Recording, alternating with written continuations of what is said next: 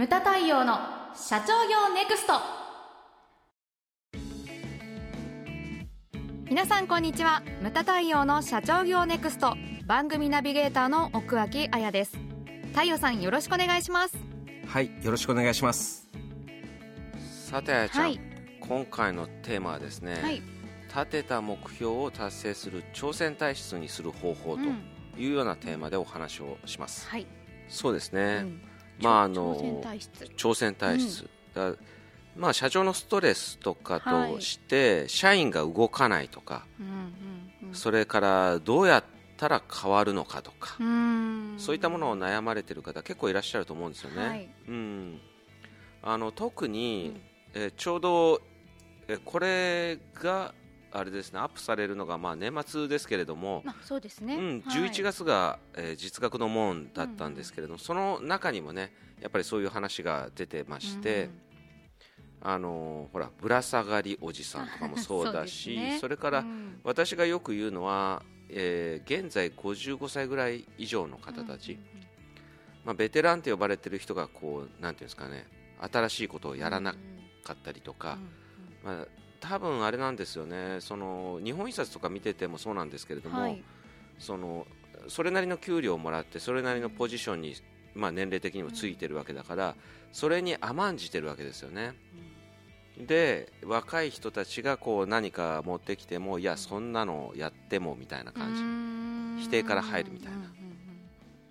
まず私がだからセミナーとかで推奨してたのが、うん。はいまあ、少人数の小小集団、小集団の中にはい、はいに入れてしまうと。うんうん。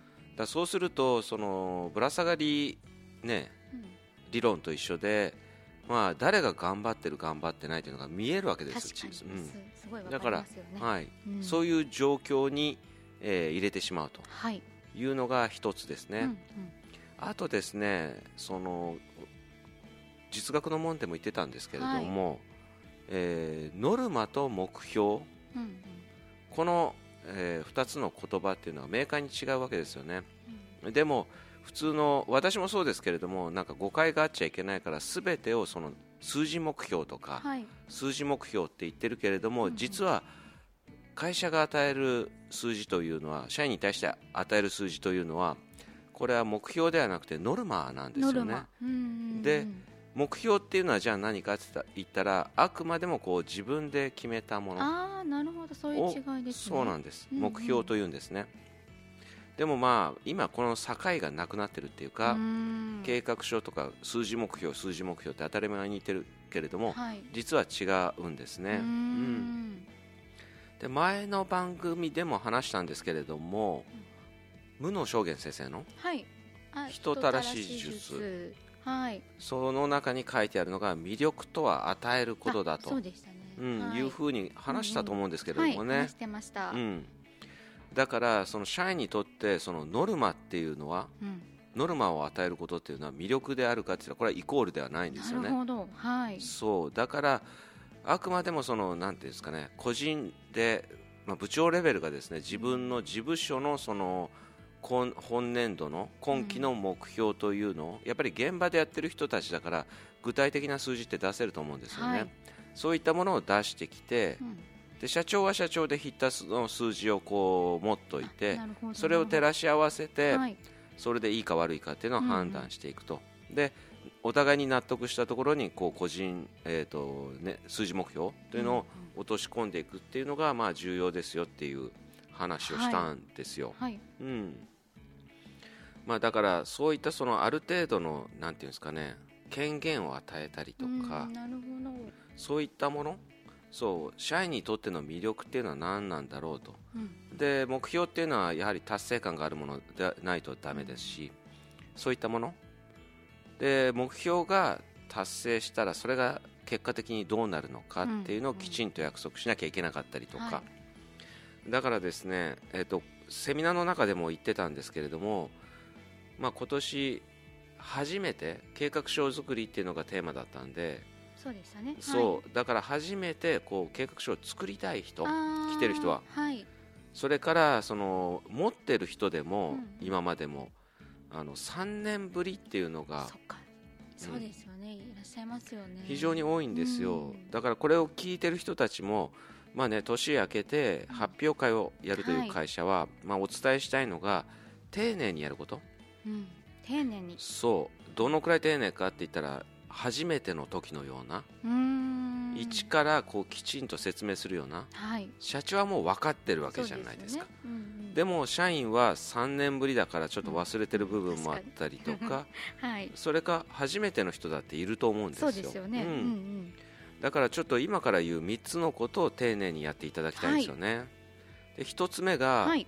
今さっき言っちゃいましたけれども、あの達成が目標達成が何につながっているのかきちんと説明することです、なるほど、うん、であと、まあ、この中には、まあ、経営理念の説明とかも入ってくるというふうに思うんですよね、これが第一です、で第2がですね、はい。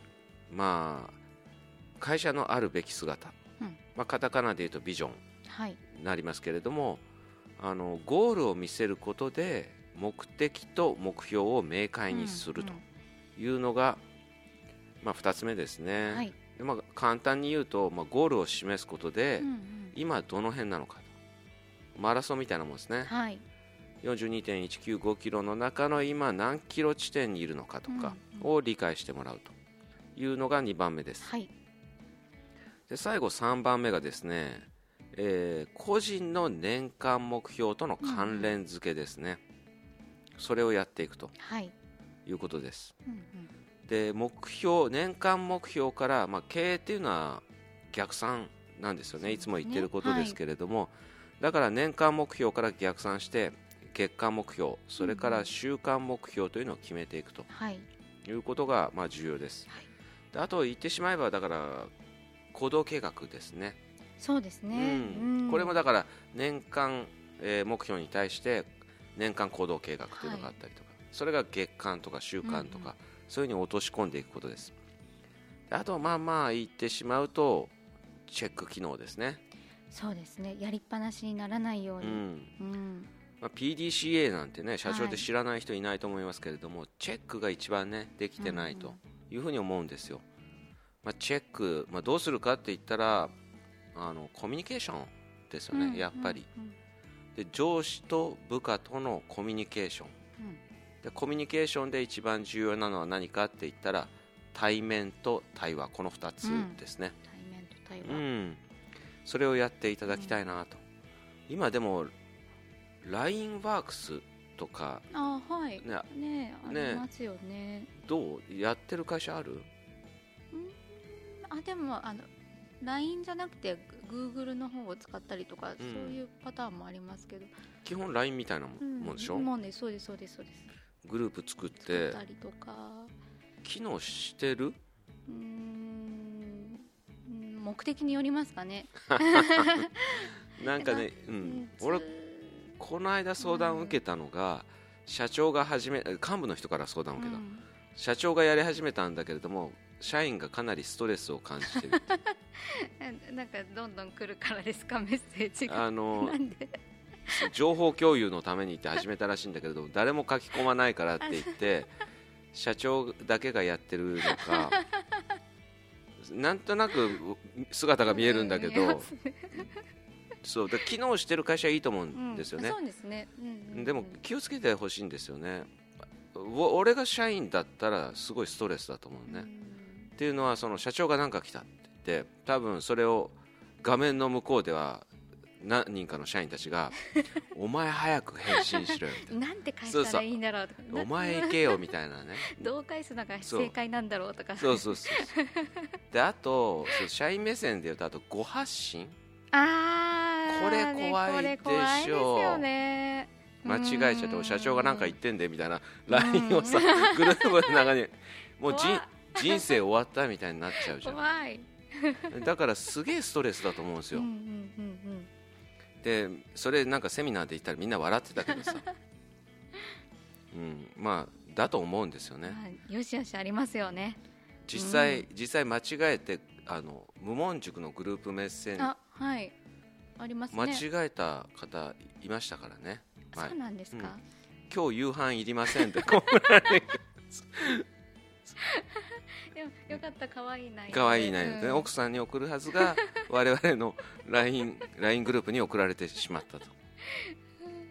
そうなんですよ、うんうんうんまあまあちょっと話が脱線してきましたけれども、だから、ね、魅力イコール与えること。社員がその何に魅力なのか、うんうん。あとそう付け加えるとねあの物とかお金。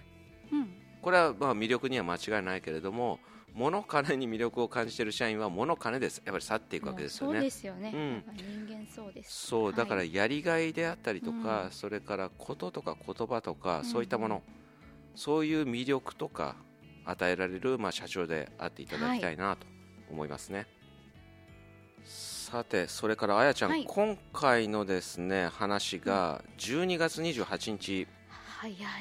まあ今年ラストなんですよね。はい2022年まあ皆さん誠にありがとうございまありしたがとうございました、そしてですねまあ2023年、よろしくお願いします。お願いします。であとご報告なんですけれども、あやちゃんがですね、あと6回かな？